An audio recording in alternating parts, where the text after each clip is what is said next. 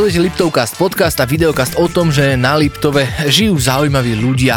Špeciálne každý mesiac pridávame aj kategóriu zdravie, kedy sa snažíme rozprávať sa veľmi rozumne, avšak normálnou rečou so zdravotníckými špecialistkami a špecialistami. Dnes som veľmi rád, že našim hostom je doktorka Eva Rukavicová, ginekologička a špecialistka pre ultrazvuk v ginekológii a pôrodníctve. Pani doktorka, vítajte. Ďakujem pekne.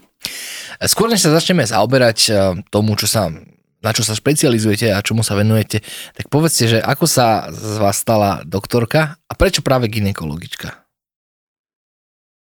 Doktorka to tak išlo nejako tak spontánne ešte teda na gymnáziu som mala vedomie, že teda, že chcem byť e, lekárom.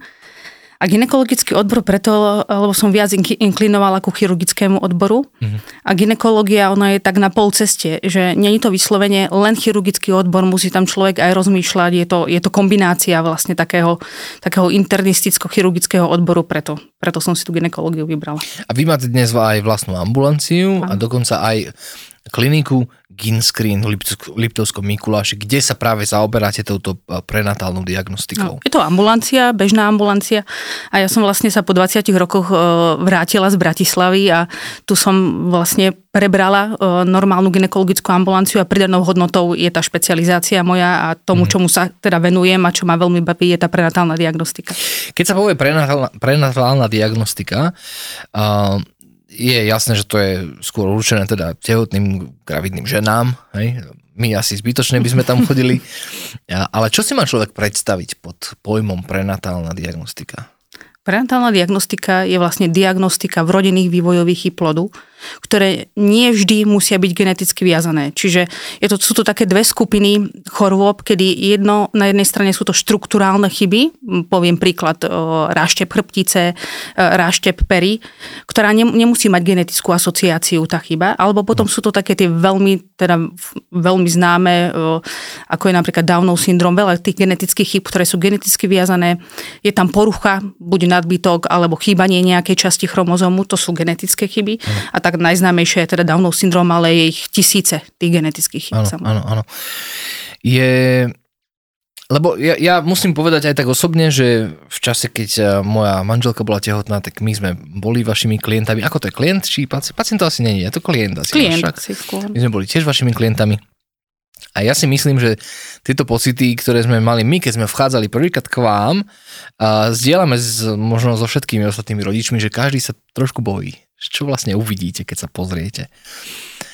Čo vlastne sa dá sledovať? Povedali ste, že tieto, tieto, e, tieto chyby a, a tak, ale vy vlastne vidíte aj, aj iné veci. Vy vlastne vidíte v, vo svojom prístroji aj to, ako sa ten plod normálne vyvíja. Nemusí to iba niečo zlé znamenať. Nemusíte tam len zlé veci vidieť, nie? Samozrejme, tak vo väčšine prípadov sú to, je to fyziologické a je to teda v poriadku. Ale okrem toho sledovania plodu, tak samozrejme kontrolujem aj uloženie placenty, množstvo plodovej vody, čiže všetko, čo je v súvislosti vlastne s tou tehotnosťou samotnou. Áno, rozumiem. Uh, má človek sa dôvod obávať chodiť na takéto vyšetrenia? Ja vždy hovorím, že sladká nevedomosť. To znamená, keď si niekto začne čítať, alebo má v rodine, má v rodine dieťa alebo niekoho, kto má nejakú, nejaké postihnutie, to je jedno genetické, štruktúrálnu chybu, tak t- ten strach, to prirodzene ide z tých ľudí, ten strach je vyšší a cieľene sa pýtajú koľkokrát na tie diagnózy a preto ja aj pri tom vyšetrení veľakrát zistím, že tie ich cieľené otázky sú, sú, vyplývajú z tej anamnézie alebo z tej, z tej histórie v tej rodine, že niekoho no. majú. Potom sú takí tí šťastní jedinci, ktorí, ktorí proste prídu a veľakrát ich zaujíma len pohlavie toho plodiku a fotka. Ale, ale vo väčšine prípadov proste majú tú predstavu a teda vedia, že, že základ toho vyšetrenia a tá výpovedná hodnota je to, či je to dieťa zdravé a či je v poriadku. To, čo môžeme samozrejme zistiť prenatálne. Áno, samozrejme. Kedy je ideálny čas e, na to, aby e, budúca mamička vyhľadala či už vás, alebo vám podobné kliniky? Áno. E, to, ten prvý čas je teda, alebo ten prvý týždeň tehotnosti je zhruba ten 12. týždeň, 12. 13. týždeň, kedy sa robí prvo trimestrový kombinovaný screening. E, a druhý e, najdôležitejší ultrazvuk je morfologický ultrazvuk, ten je okolo 20. týždňa tehotnosti. A tam vy už vidíte potom čo vlastne? V tom, pri tej morfológii sa štruktúrálne pozerá celý plodík, to znamená od mozgu, tváre, srdce sa kontroluje, končatiny, všetky orgány sa postupne vlastne kontrolujú. Vy máte aj takú, nechcem povedať, že aj keď to asi je nepríjemná povinnosť oznámiť rodičom, že niečo nie je v poriadku. Ja viem, že to sa nestáva často, a teda dúfam aspoň, neviem, ako, ako často sa to stáva, to vy viete najlepšie vy, ale ako to prebieha. Lebo samozrejme nikto to nechce počuť. Áno. Ale ja nikdy sa snažím teda neurobiť záver hneď na začiatku. To znamená, že ja veľakrát, veľakrát sa mi stáva, že priložím sondu a viem už v vlastnej hlave teda, alebo teda už premietnem, že tak toto je zlé, ale pre, prejdem celý plodík, to znamená skontrolujeme celý plod a až potom nakoniec vlastne sa snažím vysvetliť, že je tam nejaký problém. Hej. Určite sa to nesnažím podať nejako stresujúco, ale z môjho pohľadu tí ľudia by mali mať informáciu, čo to obnáša. To znamená, akákoľvek vrodená vývojová chyba, mali, mali by vedieť, že aké sú možnosti lebo od typu vrodenej vývojovej chyby samozrejme existuje možnosť prerušenia tehotnosti do 24. týždňa. Pri zá, tá indikácie, indikáciou na prerušenie tehotnosti sú genetické syndromy alebo genetické postihnutie potvrdené, Aha. potvrdené najčastejšie z amniocentézy, alebo sú to chyby štruktúrálne, ktoré sú nezlúčiteľné so životom. Hej vymyslím si, ťažká vrodená vývojová chyba srdca, hej, kedy to dieťa po narodení a zomre do niekoľkých hodín napríklad, alebo ťažké vrodené vývojové chyby mozgu, ktoré, ktoré samozrejme sú nezlučiteľné, tak toto sú vlastne možnosti. Alebo si samozrejme tie ženy sa môžu rozhodnúť, to znamená, nemusia ísť na preušenie tehotnosti, ani pri genetickom ochorení nemusia ísť, ale musia vedieť aj B, že v prípade, že sa dieťatko narodí, tak je dôležité, aby rodili v pericentre, lebo je veľký rozdiel, že či... Mhm, čo to znamená? Aby sme... Mhm. Je veľký rozdiel, či budú rodiť v malom meste, kde je, vymyslím si, Mikuláš Ružomberok 500 pôrodov a tá neonatologická starostlivosť není taká, nie sú samozrejme pripravení tí zdravotníci ano. poskytnúť dieťatku adekvátnu starostlivosť, alebo bude rodiť v prinatologickom centre, najbližšie to je Martin od nás mm-hmm. Liptova, ale samozrejme sú to veľké mestá všetky, hej, čiže od Košíc po, po Banskú Bystricu, po Bratislavu, kde sú prinatologické centra. A ďalšou kategóriou osobitnou sú vrodené vývojové chyby srdca. Tam veľmi závisí, veľmi závislí, že kde, kde to dieťatko bude rodiť, lebo o tej, od tej akútnej starostlivosti závisí, či to dieťatko prežije alebo nie. Um, ja nechcem príliš um, zjednodušovať, ani nič podobné, ale um, ak by sa dieťa narodilo s ťažkou uh, chorobou srdca uh, a je v, pod starostlivosťou výborných uh, zdravotníkov, má šancu Samozrejme, dneska sú, dneska sú operačné intervencie, kedy dneska je to na veľmi dobrej úrovni. Detské kardiocentrum je v Bratislave, Aha. je vlastne kvázi centrum pre všetky vrodené vývojové chyby srdiečka e, na Slovensku. A oni sú veľmi šikovní, chyby, ktoré sa dajú zoperovať, vedia zoperovať a to, to není len o tej operačnej intervencii po pôrode, ale to je aj o tom, že keď sa pozná tá vrodená vývojová chyba, tak dávajú sa látky tomu dieťatku, aby sa aby sa neuzavrela taká spojka v srdiečku. Keď sa ona neuzavre, tak to dieťatko je schopné žiť a je schopné vydržať do tej operácie, kým sa zoperuje. Keď sa tá chyba nepozná, tak samozrejme tie látky sa nemôžu, nemôžu podať a ano. dieťa je ohrozené bezprostredne na živote. Áno, áno, áno, rozumiem. rozumiem. Ako, ako prebieha taká, také oznámenie tým rodičom, že čo je zle? Tak ako som povedala, že najprv teda skontrolujem celý plot Rozumiem. a na záver, mm, na záver sa najprv poviem, že e, ako to vyzerá za normálnych okolností, keď tam nie je problém a potom ukážem tú štruktúru, kde ten problém vidím a snažím sa vysvetliť, že aký problém to je.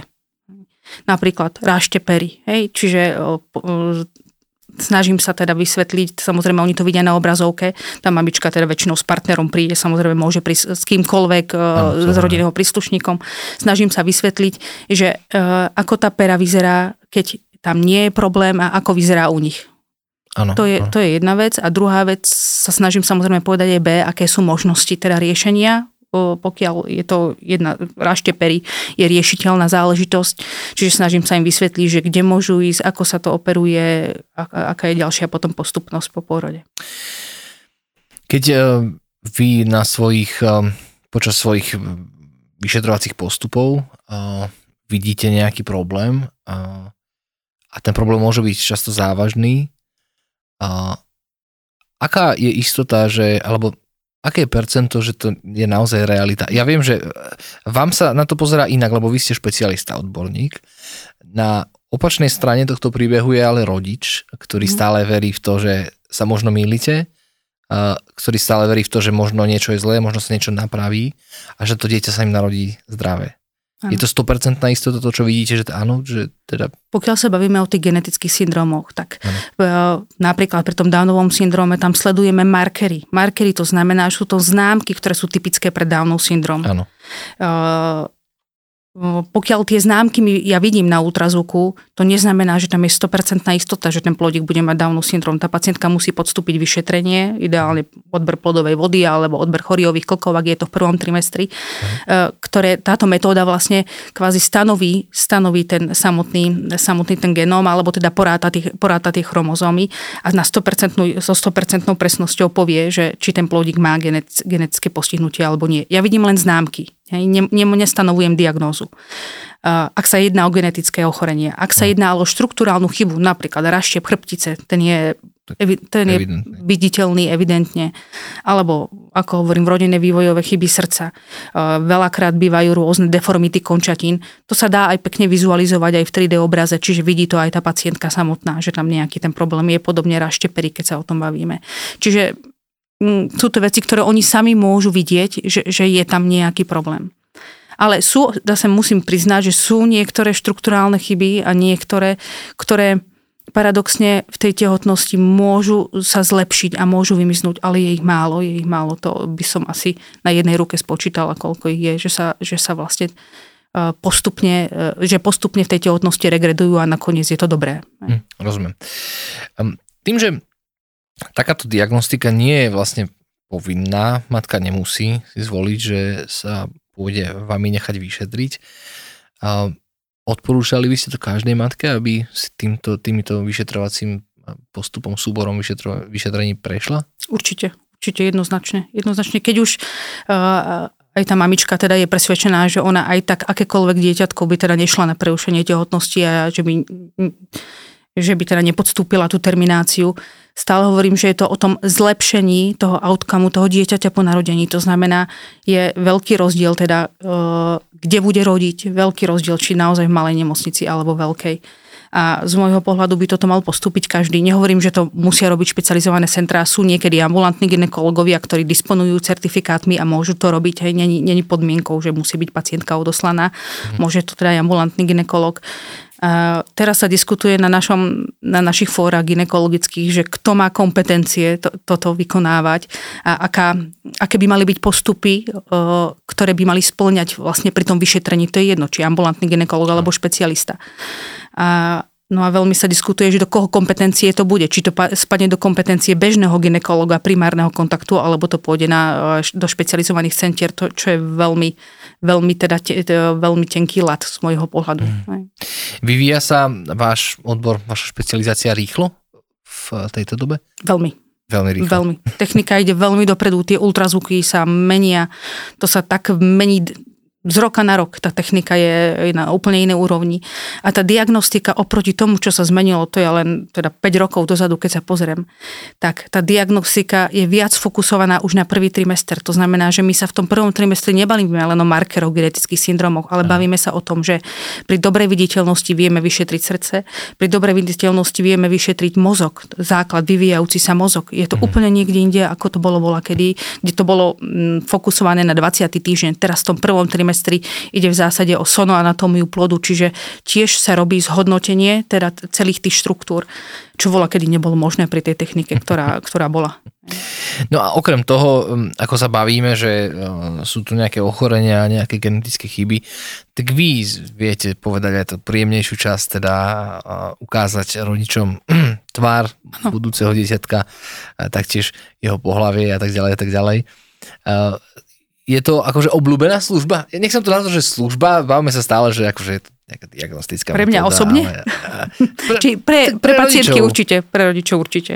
Ja si pamätám, keď sme boli my raz u vás a, a nie a nie sa nášmu mm-hmm. otočiť, aby sme ho mohli vidieť. Áno. Často robia deti takéto... Často, často. A veľakrát uh, si tie pacientky myslia, teda tie mamičky, že to, že to je, že sa to dá, ale to je naozaj iba o, tom, o tej polohe toho plodíku a niekedy naozaj človek môže urobiť čokoľvek, ale nejde to. A sú aj nejaké typy a triky na to, aby sa matka uistila, že áno, že keď príde ku vám, že naozaj bude vidieť to dieťa? Nie, tak pobehanie, alebo neviem. Odporúča sa piť dostatok tekutín pred vyšetrením, čiže to no. tak dva dní byť dostatočne zavodnený, aby bola lepšia viditeľnosť. Ale čo sa týka polohy toho plodíku, tak veľmi nie. No. Keď nevidno, ak veľmi chceme fotku, tak chodia sa prechádzať pacientky, hej, kedy ich nechám drepovať. A ten prvý trimester, to si ešte dovolím, hej, no 20. týždni, to sa už bojím ich nechávať drepovať. E, sladké zvykneme niekedy dať, že to pomôže ako nám, keď si dáme sladké, tak mm-hmm. aj ten plodík sa začne viac hýbať. Tak mm. skúšame takéto rôzne veci. No. Či, to, či to reálne funguje, ale skúšame to. Vy eh, tým, že ste aj ginekologička, viete zhodnotiť, čo môže matka urobiť preto, aby eliminovala možnosť vzniku nejakých genetických alebo morfologických ano. Problémov? Štúdie, jednoznačné štúdie sú na e, kyselinu listovú, ale teda užívanie kyseliny listovej predkoncepčne. To znamená, že keď niekto povie, že som tehotný, to veľakrát sa mi stáva, teda aj moje vlastné pacientky prídu. Otehotnela som, pani doktorka, začala som jesť vitamíny. Dávno neskoro. Kyselina listová by ideálne 6 mesiacov pred koncepciou je štúdiami dokázané, že znižuje incidenciu ráštepových chýb chrbtice a podľa najnovších štúdií aj v rodine, aj incidenciu v rodinných vývojových chyb srdca. Čiže uh, ako keby sa nasíti ten organizmus ešte pred, ešte pred áno, počatím áno, samotným. Áno. Čiže ja vždy odporúčam aj tým pacientkám, ktorí povedia, že budeme plánovať, plánujeme tehotnosť, vždy poviem do lekárne, úplne pýtať si úplne najlacnejšiu kyselinu listovú a denodenne vlastne, denodenne, lebo my v tej, v tej potrave ju nemáme dostatok, hej, to by sme museli neviem koľko šalátu a teraz áno, áno. listovej zeleniny zjesť, ale kyselina listová jednoznačne sú aj nejaké iné typy triky. Ja, akože nebudeme hovoriť také obligatórne, že nefajčiť, nepíte také veci. Je to, myslím si, že by malo byť všetkým jasné. Sú ešte nejaké iné typy? Ako? Ako... No, vyvarovať sa infekciám, bežným vírusovým infekciám, v prvom trimestri zvlášť, aj bežná chrípka dokáže urobiť e, veľký problém u toho plodu. E, čiže snažiť sa vlastne neochorieť. No ale to sa niekedy teda to, nedá samozrejme. To je jasné. Tak. Stres? To si až tak z vlastnej skúsenosti nemám ani taký pocit, že by toto malo. A... áno, áno, rozumiem, rozumiem. Keď vás chce človek navštíviť, stať sa vašim klientom, um, čo má robiť? Vy sa nachádzate v Liptovskom Mikuláši, Gin Screen. Áno, v centre mesta sme. V, v centre mesta. Mm-hmm. Ako to funguje? Musí človek prísť k vám na odporúčanie možno obvodného mm. ginekologa, alebo ako to funguje? Nie, keď si povie, vôbec nemusí mať teda odporúčanie od ginekologa obvodného, ginekologa obvodného, povie si, že chce absolvovať takéto vyšetrenie, či už v prvom trimestri alebo v 20. týždni. Máme webovú stránku, kde si nájde telefonický kontakt a ozve sa. Nepotrebuje žiadne výmenné lísky, nič sestrička poskytne všetky informácie, čiže bude vedieť, že uh, ako sa k nám dostane, aké sú podmienky. Je čas objednania dlhý? Mm, snažíme sa vyhovieť. Aj niekedy na úkor toho, že e, ostanem trošku dlhšie v práci, ale snažíme sa vyhovieť. Zvlášť aj keď je problém a už ambulantný ginekolog suponuje nejaký problém, tak sa samozrejme snažíme sa proste vyšetriť tú pacientku. Niekedy aj trošku dlhšie ostávame. Vy vo svojej praxi sledujete aj zdravotný stav matky, alebo to je čisto iba o myslím v, v praxi prenatálnej. Mm-hmm. Je to čisto iba o plodoch a deťoch, alebo nejakým spôsobom vidíte aj mm-hmm. No pokiaľ príde pacientka na špecializované vyšetrenie ultrazvukové, tak tam je to len o, tej, o tom plode samotnom, o tom dieťati. Ale mám vlastné pacientky, ktoré vlastne sú v mojej ambulancii a tam sledujem celú tehotnosť. Čiže od tlaku, od akýchkoľvek ťažkostí v tehotnosti. Samozrejme. Na vašej stránke som si všimol ešte jednu položku, okrem teda prenatálnej diagnostiky, mm. aj a, a okrem teda klasickej ginekológie, klasickej ambulantnej, ambulantnej práce, ešte aj kon, e, konzultácie? Áno. Konzultácie. To znamená čo? Znamená to to, že pokiaľ, samozrejme, mm, sme sa bavili o tom prvom trimestrovom screeningu, existuje u nás ešte druhotrimestrálny screening.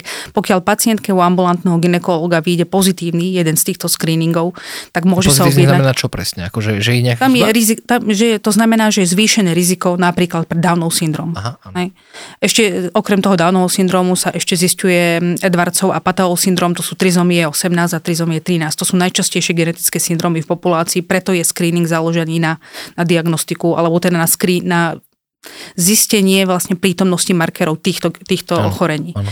týchto syndromov. Čiže pokiaľ v prípade pozitívneho screeningu, čiže zvýšeného rizika, pacientka samozrejme sa môže objednať v prípade, že e, sa ambulantnému ginekologovi nezdá pri ultrazvukovom vyšetrení ten plódik a zdá sa mu niečo, e, niečo zlé, samozrejme môže prísť e, na konzultáciu. Alebo existuje, to sa nám tiež stáva, že je už potvrdený nález štruktúrálny prenatálne a chce počuť iný názor iného špecialistu. Čo si on o tom myslí. Aj to sa stáva. Že Ale- už je to stanovené niektorým špecialistom v Áno. rámci Slovenska a príde ešte na také second opinion, čiže e, teda na druhý názor. Ale predpokladám, že asi v, v drvivej väčšine prípadov len potvrdíte názory na špecialistu. Či? Áno. Drvie väčšine áno. V drvivej väčšine áno. Ešte možno ten pohľad poznatálny o, je možno, že trošku takáto pridanou hodnotou, le- lebo tak každý z vlastnej skúsenosti má možno, že v okolí a zažil to vo vlastnom okolí a môže viac možno, že tomu človeku povedať, že ako bude to dieťa po narodení, aké sú možnosti, čo sa môže stať, čo nie. Toto sa môže líšiť medzi nami špecialistami. Mhm. Ale tá diagnóza nie. Aké sú najčastejšie problémy, s ktorými sa vy stretávate? Ktoré vy vidíte?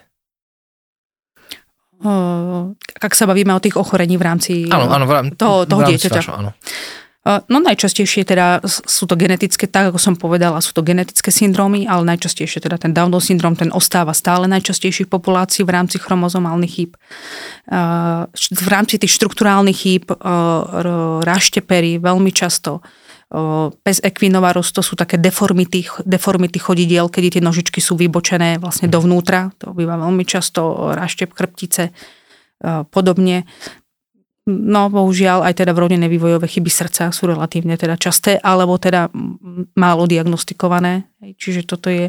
Ale v zásade, keď si, keď si mm, premietne človek celý ten plod, čiže od vrodených vývojových chyb e, mozgu, tváre, čo som spomínala, končatín, aj horných, e, tráviaceho traktu. Je to jedna z možností zase. No, v zásade všetko, čo máme na tele, sa nemusí vyvinúť tak, ako, ako to máme. Hej fyziologicky, čiže čokoľvek, hej, od gen, no, ja už nechcem strašiť. Už nechcem Sú aj strašiť. nejaké miesta, kam táto diagnostika jednoducho nesiaha? Nie, nie, sú niektoré veci na našom tele, kam vy jednoducho Samozrejme, sú chyby, ktoré nie sme schopné prenatálne, prenatálne zistiť. To je jedna vec, štruktúrálne chyby. Takisto podobne, že či, e, podobne to stále hovorím, že keď sa ma, ja to veľakrát to hovorím a neviem, ako, ako to berú tí pacienti, ale to, že sa vám narodí zdravé dieťa, nemáte vôbec istotu, že to dieťa nebude mať epilepsiu v 5 rokoch, že nebude mať cukrovku v 10 diagnostikovanú a nehovoriac o svalových muskulárnych e, atrofiách alebo teda týchto problémoch, čo je teraz sa snaží, snaží sa teda, je, existuje už screening u nás, ktorý samozrejme ale je na, e, na pôde zatiaľ samoplacovstva. To sú, to sú ochorenia, ktoré prenatálne nemáte ži- žiadnu indíciu, že by to dieťa mohlo mať a mm, nakoniec proste teda samozrejme v dneškom, v dnešnom veku, v neskoročnom veku tak môžu vzniknúť. Je ale šanca, že jedného dňa bude tá a, prenatálna diagnostika tak vyvinutá, že aj e, takéto veci budete môcť vidieť? Či jednoducho to nie je možné, lebo No ale to ešte veľa, veľa času chce. tak to už nezažijeme. To už, to už tu my nebudeme, keď to bude to 100% ani naše generácie, podľa mňa. Ale Ja- ide to dopredu, ide to dopredu každopádne. V rámci tej genetiky sa e, ten genóm vyšetruje už úplne na inej úrovni, ako to bolo vola kedy. Okrem tých chromozomálnych chyb sú monogénové ochorenia, to znamená, že je postihnutý jeden gén a tých je tisíce, tisíce a tá genetika ide dopredu. Je to bohužiaľ v našej krajine zatiaľ len teda, teda ak sa vyskytne problém u dieťatka po narodení, zatiaľ prenatálne veľmi ťažko.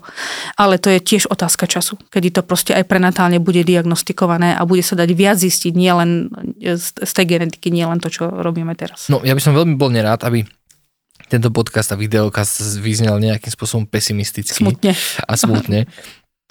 Cieľom tejto relácie bolo eh, naozaj poukázať na to, že prenatálna di- diagnostika je dôležitá, hoď je dobrovoľná, ale je dobré sa jej zúčastniť a v takomto duchu som veľmi rád, že ste nás prišli pozrieť do Ďakujem pekne. Liptovcastu a prajeme vám hodne eh, energie a hodne eh, pekných nálezov, pekných detí a, a taktiež aj vašej klinike, aby sa rozrastala a robila dobrú službu všetkým, ktorí o to majú záujem. Ďakujem veľmi pekne. Ďakujem krásne. Ďakujem.